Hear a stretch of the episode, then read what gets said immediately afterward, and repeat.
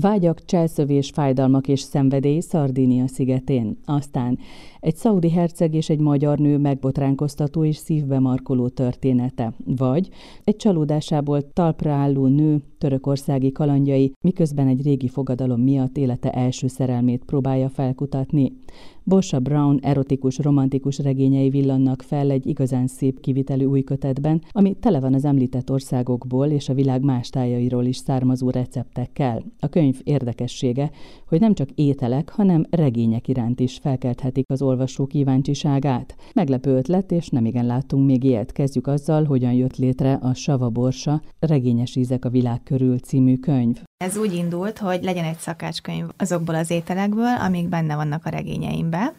Ez volt az alapötlet, és akkor, amikor már kicsit előre haladtunk ezzel a gondolattal, hogy valóban lesz ez a szakácskönyv, és elkezdjük tervezni, akkor volt egy olyan felvetésem, hogy mi lenne, hogyha a regényből azért utalnánk rá, vagy hát megemlítenénk, hogy melyik regényben van ez az étel, és hogy milyen közegben, és akkor már adódott, hogy hát akkor ne említsük meg, hanem konkrétan ragadjuk ki a részletet a regényből, és tegyük a recept elé, és ez szerintem nagyon érdekessé teszi a szakácskönyvet, mert úgy, ahogy mondtad, én sem tudok ilyesmiről, hogy lenne regényre visszautalás egy recept előtt.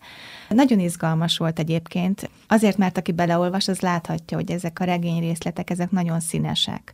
Valamelyik nagyon romantikus, szerelmes, valamelyik kicsit erősebb, vulgáris, valamelyikben csúnya dolog történik, valamelyikben szép dolog, és ezáltal sokkal színesebbé teszi ezt a szakácskönyvet, és hát azért mondtuk egyébként, amikor elkészült, hogy lehet, hogy még erre a szakácskönyvre is rá lehet tenni, hogy gyerekek kezében nem annyira való, mert ugye a regény részlet az, az tükrözhet olyan dolgot, ami nem feltétlenül a gyerek szemnek illik, úgyhogy ez egy jó gondolat volt szerintem, én nagyon nem bántam meg, nagyon örülök, hogy így döntöttünk, mert szerintem különlegesítette a könyvet. Hogyan álmodtad meg ezt a könyvet külsőségeiben is, egyrészt, másrészt pedig, hogy milyen országok, milyen ételek, és arról is beszélnünk kell, hogy maga az étkezés az bizonyos kultúrákban mennyire mást jelenthet. Nyilván a regényeidből is kiderül, meg hát ebből a könyvből. Hát a kinézetét, akkor kezdjük ezzel. Igazából abban nekem nem volt nagyon beleszólásom. Egy olyan profi csapat kezébe került ez a projekt, ugye a Book kiadóhoz, akik szabad kezet kaptak, és hát elég rendesen megugrották ezt a dolgot, mert én azt gondolom, hogy a maximumot hozták ki belőle.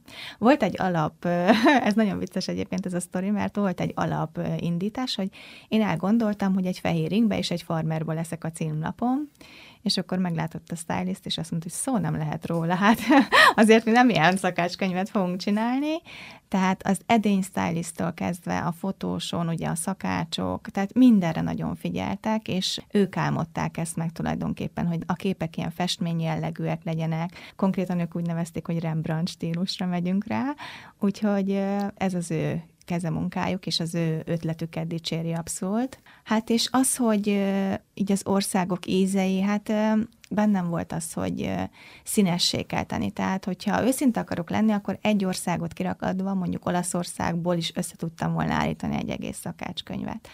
De valahogy a könyveimben mindig a karaktereknek azért van kapcsolódása az ételekkel, vagy az italokkal. Van, amikor nagyon-nagyon súlyos döntések, vagy cselekmények közben esznek, isznak, és úgy gondoltam, hogy akkor ne egyet ragadjunk ki, hanem így össze-vissza a könyveimből, és hát így sem tudtuk mindet, meg hát egy országon belül sem tudtunk minden ételt belerakni, meg kellett húzni azért a vonalat, de nekem is vannak kedvenceim egyébként, nyilván, Remélem, hogy sokan majd elkészítik otthon ezeket az ételeket. Törökország, Szicília, Szardínia, Egyesült Államok bizonyos pontja, ugye? Igen, és Szaudarábia. Ezek az ízek vannak benne, ugye hát a szaudarábiai íz az, az az arab sorozatommal kapcsolódik, a szicíliai íz az a maffia trilógiámmal, valamint a Szaffó sorozathoz kapcsolódik.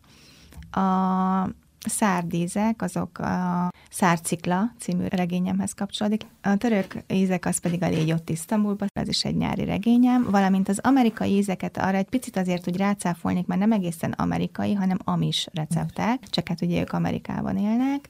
Azt gondolom, hogy egyébként egy magyar háziasszonynak az lesz a legismertebb az amis receptek, mert azok eléggé összeköszönnek a magyar konyhával, úgyhogy Az arab ízek azok elég fűszeresek, intenzívek, különlegesek, ugyanígy az isztambuliak is, tehát a török ételek. A szárdok azok, meg a szicíliak azok tipikusan ilyen olasz ételek, úgyhogy szerintem mindenki meg fogja találni benne a számítását. Én azt el tudom képzelni, hogy most ennek a különleges szakácskönyvnek a hatására elkezdik elolvasni, hogyha valaki esetleg nem találkozott a regényeiddel, elolvasni a korábbi regényeidet, és visszakeresni azokat a konkrét ételeket, amik itt vannak. Valamelyik csak én említés szinten, ahogy az asztal rakja ezt és ezt az ételt. Valamelyik olyan szinten, hogy kielemzi, hogy mit lát, amikor elkezdi enni, mit érez a szájába. Tehát azért mondtam, hogy ez nagyon színes. Tehát a részlettel egyébként, a regényből való részlettel elég jól megmutatkozik az, hogy most az csak olyan említésszerűen van a könyvben, vagy kicsit hosszabban taglalva. Nem azt kell elképzelni azért, hogy a regényeim tele vannak étellel, itallal, hogy szépen ki van ez egyensúlyozva, legalábbis szoktam rá törekedni. De az olvasók nagyon kíváncsivá szoktak válni, hogy milyen lehet az az étel, amit éppen így evett ez a karakter, vagy ilyen döntésre késztette őt, meg hát ugye, hogy előbb beszéltél arról, hogy a kultúrákban mekkora szerepe van az étkezésnek, és hát az olaszok azok konkrétan minden fontos döntés asztal mellett hoznak meg, tehát ugye azért van benne pont így utalásként a szakácskönyvben, hogy fontos sorsok dőlhetnek el asztalok mellett. Az araboknál is ez egy családi dolog, tehát az, hogy leülnek a legidősebbtől a legfiatalabbig, és ők esznek együtt. Az amisoknak kifejezetten a konyhája az sok személyre szól, tehát ők nem főznek három-négy személyre, ők ugye kommunában laknak, tehát nyilván nagy adagokat készítenek. Az olvasóid bizonyára tudják, hogy neked a gasztronómiával, illetve ezekkel az országokkal milyen a viszonyod. Nyilván úgy jó írni egy helyszínről, hogyha az ember volt ott. Én is megjártam ugye a könyveim helyszínét, kutató munkaszintjén, és ami a legjobb mindig ilyenkor az az, hogy ott élő emberekkel kapcsolatot kialakítani, hozzájuk menni be családhoz, vacsorázni, ők főzzenek rád, ők vigyenek ide-oda, mert abból tudod a legtöbbet meríteni. És például a szárd receptek azok, azok, azok egy szárd vacsoráról valóak, mi minket Karcsi és Mónika látott vendégül Szardénián, és ők, ők elvittek szárt családokhoz vacsorázni, úgyhogy végigkóstolhattunk mindent, ami, ami úgy belekerült a könyvbe. De hát ugyanígy azért megvannak a szicíliai amis, tehát amis éttermekbe jártunk kint Amerikába, mert már most már nekik van éttermük, ahol kifejezetten amis ételeket főznek a saját hozzávalóikból. Tehát ezek mind nagyon inspirálóak voltak. Én nem mondanám, hogy a regényeimben nagyon-nagyon központi helyet kapnak az ételek, de valahogy mégis úgy megmarad az emberben. Az erotika és egy jó étel az asztalon, vagy annak az elkészítése, ez a kapcsolat azért ez fontos a regényeidben, és ebben a könyvben is. Igen, egyébként nagyon érdekes, mert a Bukkiad, amikor csináltuk ezt a szakácskönyvet, akkor ugye annyira aprólékosan és annyira részletesen készítették, hogy képesek voltak elolvasni a regény részletet, ami ugye az ételhez kapcsolódik. Azt szerint próbálták fotózni, hogy visszaköszönjön neki, és ott nagyon aranyos volt az évi, volt az edény stylist, és ő mondta, amikor elolvasta az egyik részletet, hogy hát nem már, én ezt tovább akarom most azonnal olvasni, hát ez egy pont egy ilyen szerelmes rész volt. Úgyhogy ez a cél, ez a cél végül is, hogy az olvasó is ezt érezze. Ha még nem olvasta a könyvemet, akkor kicsit kíváncsivá tegyük őt ahhoz, hogy az ember teljesen hitelesen tudja megírni és beleélje magát, ahhoz el kell menni. Meg lehet anélkül is írni, csak sokkal színesebb és sokkal jobban átjön az olvasónak, hogyha úgy írja meg az ember, hogy volt ott. Én azt gondolom, hogy érződik. Érződik, hogy azt, amit ír egy író, megélte, átélte, volt-e hasonló helyzetben, mint a karaktere van, vagy éppen ette azt az ételt, látja-e azt a partot, amit a karakter lát éppen tengerpartot, és annyira csodálja, hogy elsírja magát.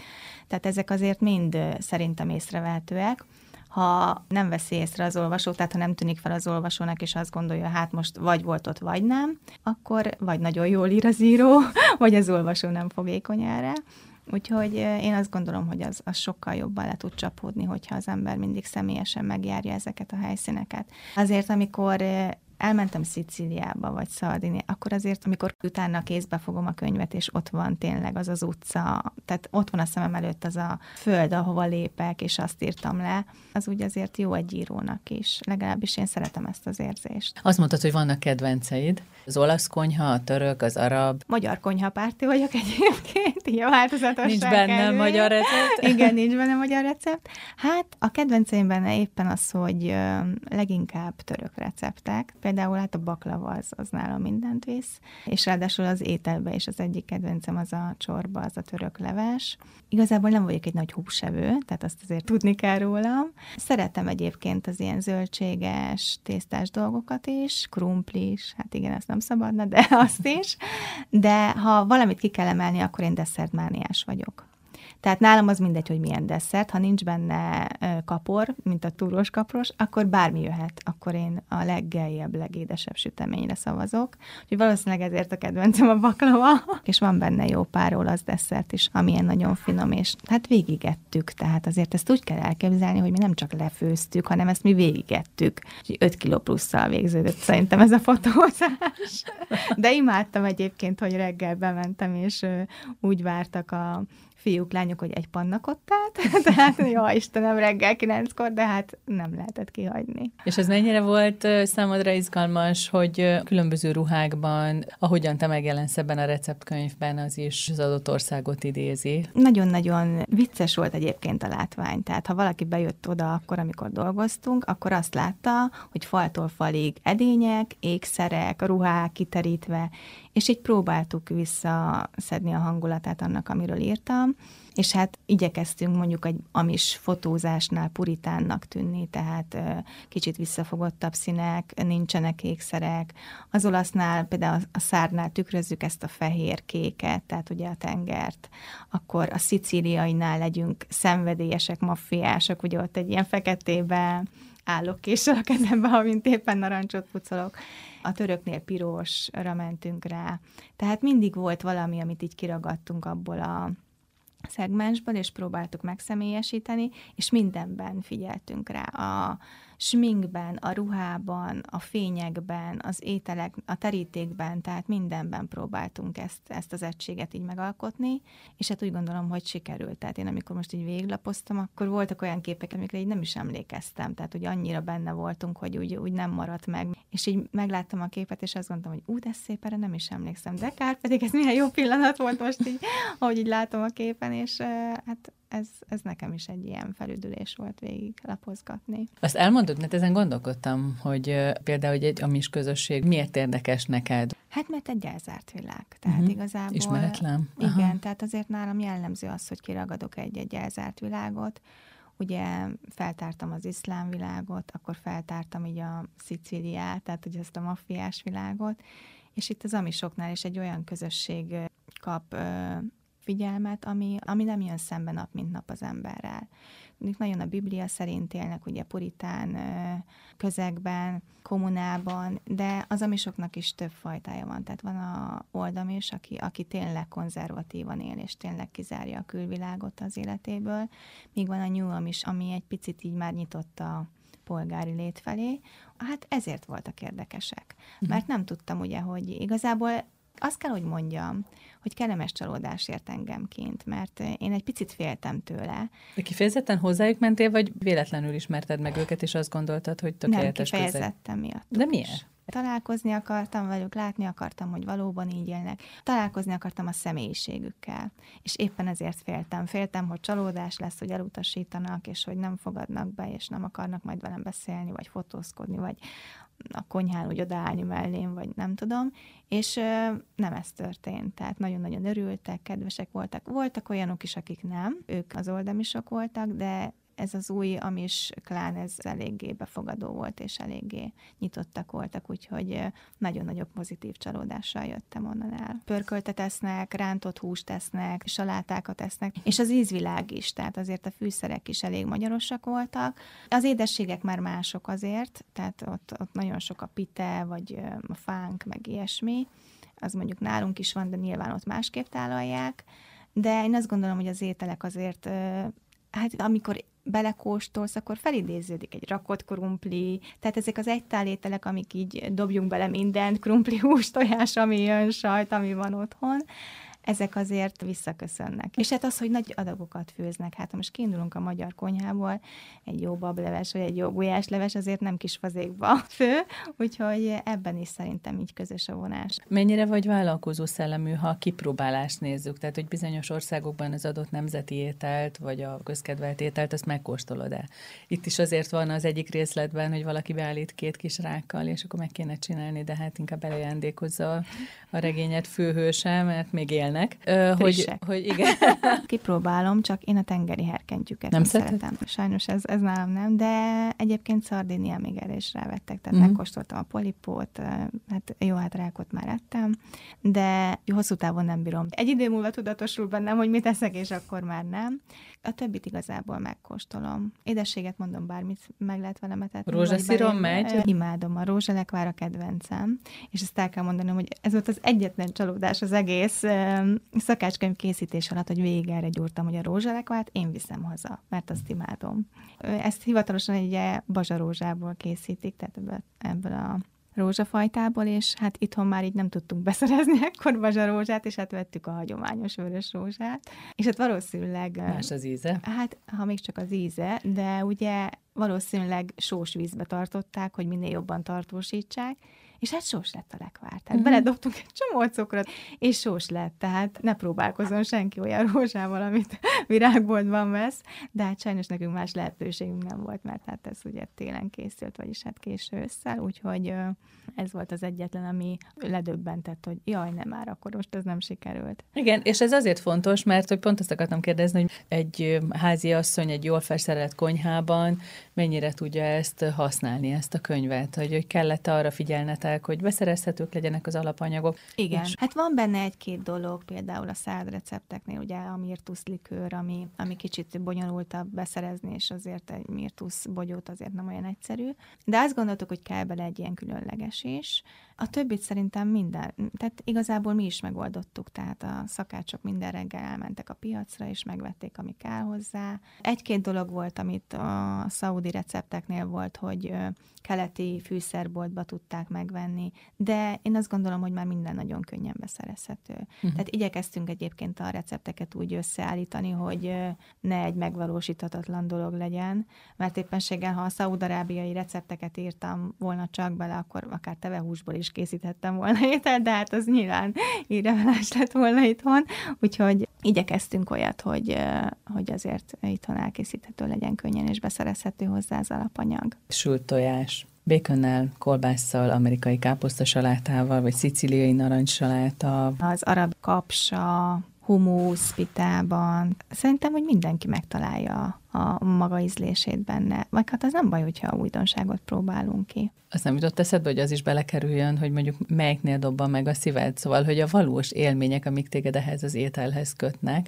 Jó lett volna, de hát ez már elég sok lett volna. Tehát azért így is van benne egy csomó olyan rész, ami egy, egy hagyományos szakácskönyvben nincs. Ugye szakácskönyvben van kép, meg a recept, recept. hozzávalók mm. és leírás. Itt azért több oldalt felül el az, hogy kiragadunk egy regényből részletet, még ha én ott ódákat zengek arról, hogy milyen élmények fűznek ez az ételhez, az már lehet, hogy sok lett volna annak, aki, aki tényleg azért veszi meg, mert egy receptkönyvet szeretne.